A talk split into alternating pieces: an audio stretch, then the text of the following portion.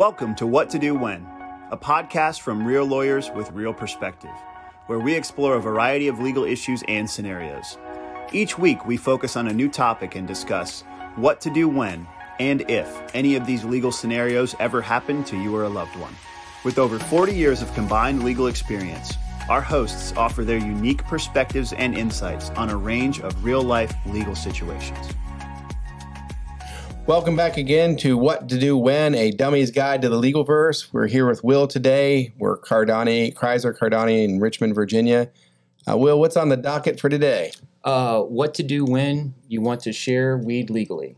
Oh, wow. So last time we were here together, we talked a little bit about sharing, I mean, about growing. So now we're in the next phase of sharing. So what do you mean by that? What's sharing mean? We're allowed to share? Yeah. So just to go back just a bit, uh, as far as growing is concerned, we know that you can grow up to four plants legally in Virginia. Yep. You need to have them tagged uh, with your personal information you, for personal use, and that they can't be visible from the public uh, to the public. Still makes me laugh. Uh, the what, what we're trying to go over today uh, is you know how to you know grow and then also be able to share and so um, well and then also on top of that uh, how to be able to acquire it legally from somebody who's growing it legally Okay, so this is shout out for my son Caleb. So we're going to do this. So Caleb being 19, can he share or can he get it from somebody? Uh, answer is no to both of those Okay, that's what I thought. So just to be clear, in Virginia, um, it's just like alcohol that you know you have to be age 21 or older in order to legally possess or use marijuana.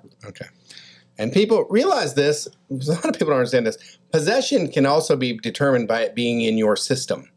It doesn't have to be that you're holding a joint or holding a bottle of beer. And I've had so many cases over the years like that. Possession is you consumed it and they can prove that you consumed it. You're in possession, your body is in possession of it. So I don't want to go down that road, but something That good to know. Yeah, certainly for another for another day. Yeah.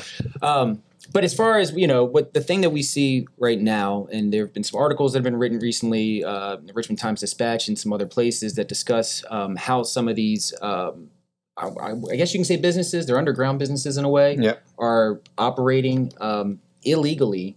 But uh, people that are purchasing from them think that what they're doing is perfectly fine, and so um, Yeah, talk about that for a minute. So, what do you mean? So per- I a perfect example of that is there are um, different um sites or different places on social media where you can reach out to them, and you know they'll send you their their menu of everything that they have available. Um, but what you're doing is actually purchasing uh, a piece of art. You're purchasing some stickers. Ah. You're purchasing some baked goods, and then they are giving this to them, giving whatever they picked out as their gift. So they're gifting them the marijuana. So this is a, model that was uh, very popular in DC when they first started um, with their legal um, Okay. recreational use.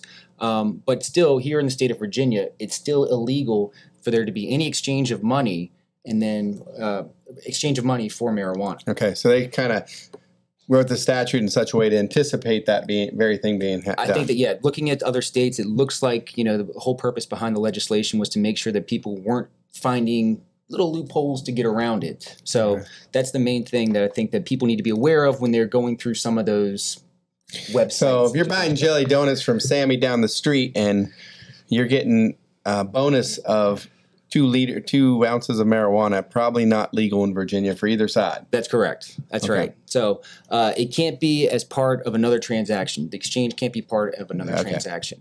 Uh, That's what it- very important. People, a lot of people don't get distinctions and stuff like this, and sometimes you know we think, well, I just bought the donuts; they gave me that. That's here. Will what Will's saying. This is a very clear distinction. It can't be part of the same transaction. Correct. So very careful. All right. So can't be part of the same transaction. Can't be contingent on you doing something else. Um, but the and the, the main thing is is that you know you certainly can't just straight up purchase it yet. you know from somebody. So uh, the way that you know the adult sharing uh, works here in the state is that you know over the age of twenty one, and it's simply just you know going over to a friend's house and it's like you're bringing a bottle of wine to a dinner party. You know? Okay. That that's the only way uh, that you're going to be able, at least for the, right now, uh, to be able to uh, share. You know what it is that you grow at home. which makes sense. I mean, I guess you can go to the liquor store and buy a bottle of whiskey and take it to your friends and drink it. Certainly. You know, Same And- idea. Same idea. So it makes sense. I guess you technically, I, I don't, I never looked at this, so I'm just opining here. I guess it would probably be illegal to sell that bottle of whiskey to you, but I yeah, could probably I think leave that the there. ABC and regulations and laws are probably going to prevent you from doing that. Yeah. So that you have to buy the ABC. All right. Anything else about the sharing? What do I need to know? Um, the other thing is that you can't exceed one ounce. So um, if you're, you know, let's say you have two ounces or however much you know that you Yeah. have as a result of uh, what you've grown, uh, you still can't exchange more than one ounce. So if you Okay. if you exchange more than one ounce, that's when you're going to start looking at criminal penalties um, or or civil fines. Okay, So so, is it civil or criminal? When does it get criminal? Uh, it gets criminal if it's after the first offense. Okay. So the first time around, they're going to hit you with a civil fine, just like it used to be. You know, uh, when they decriminalized marijuana. Um, but then once you get over that threshold and you you commit it a second time, that's when you start looking into penalties that are you know misdemeanors and I think upwards towards felonies depending on the amount. Okay. So, you know, what we're trying to tell you again is we're not encouraging, we're just trying to give you that we're lawyers. We deal with this a lot. We want people to be informed because when you're not informed, you do dumb things and then you have to come see us. If we can inform you prior to, maybe you can do things right. So, you know, a lot of people are starting to get into this grow. A lot of people are, you know, do you know much about the medical marijuana card? A little bit, yeah. I mean, Okay. you know, uh, they changed that law a little bit too, and I don't know if that's for a conversation for another another Yeah. podcast. But um, yeah, medical marijuana card. Uh, you know, the way that that works is that if you have a medical reason uh, and a, a doctor writes a prescription and says that this is, you know, uh, the reason that you you know that you need this uh, this marijuana for medical use, issue a card and you can go to any one of the dispensaries, you know, in the state of Virginia.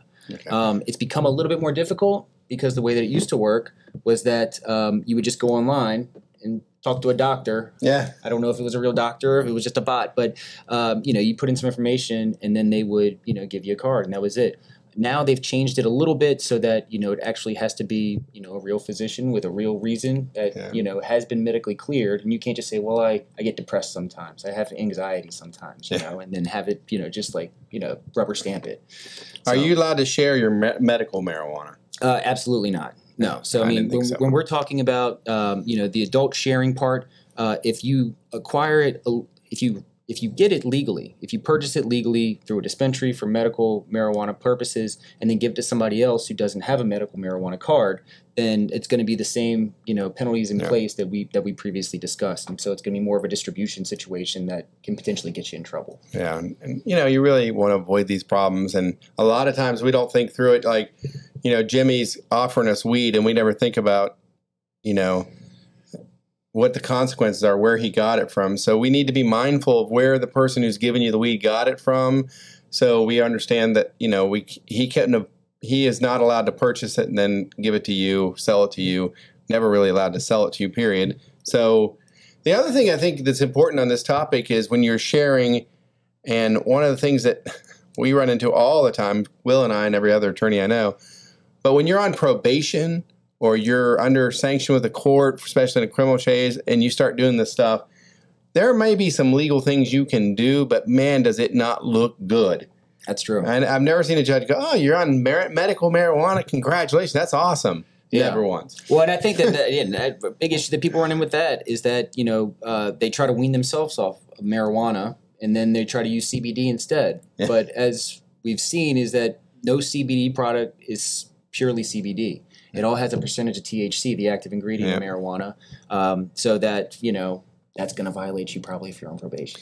Well, and remember, Will, what we've been taught for years is that marijuana is not addictive, right? That's what they say. Yeah, Yeah. but we see people weaning off of it all the time. We see people can't go a day without it, a week without it, an hour without it. But you know, hey, it's not addictive, so you know, enter at your own risk. It's kind of how they used to sell cigarettes for years, and, you know, all those lawsuits that came down the road when they started putting additives in it and all those things to make it more addictive. So, you know, be careful out there. This is um, a really new topic. It's evolving pretty much regularly. There's cases coming out of the Supreme Court and Court of Appeals and circuit courts, and the law is shifting even into judges' hands and how they're handling it.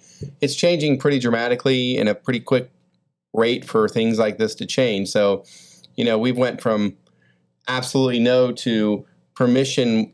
Probably took off the training wheels before we even decided if they could ride a bike. But that's that's the way things happen sometimes. So we wanted you to be informed, be careful. Remember to like and subscribe. We thank you for being here today and have a great week. Thanks. We hope you've enjoyed this episode of What to Do When. For more episodes, be sure to subscribe to our podcast, and we encourage you to check our archives to listen to previous topics. Tune in next week for a new episode and some fresh perspective from Critzer Cardani.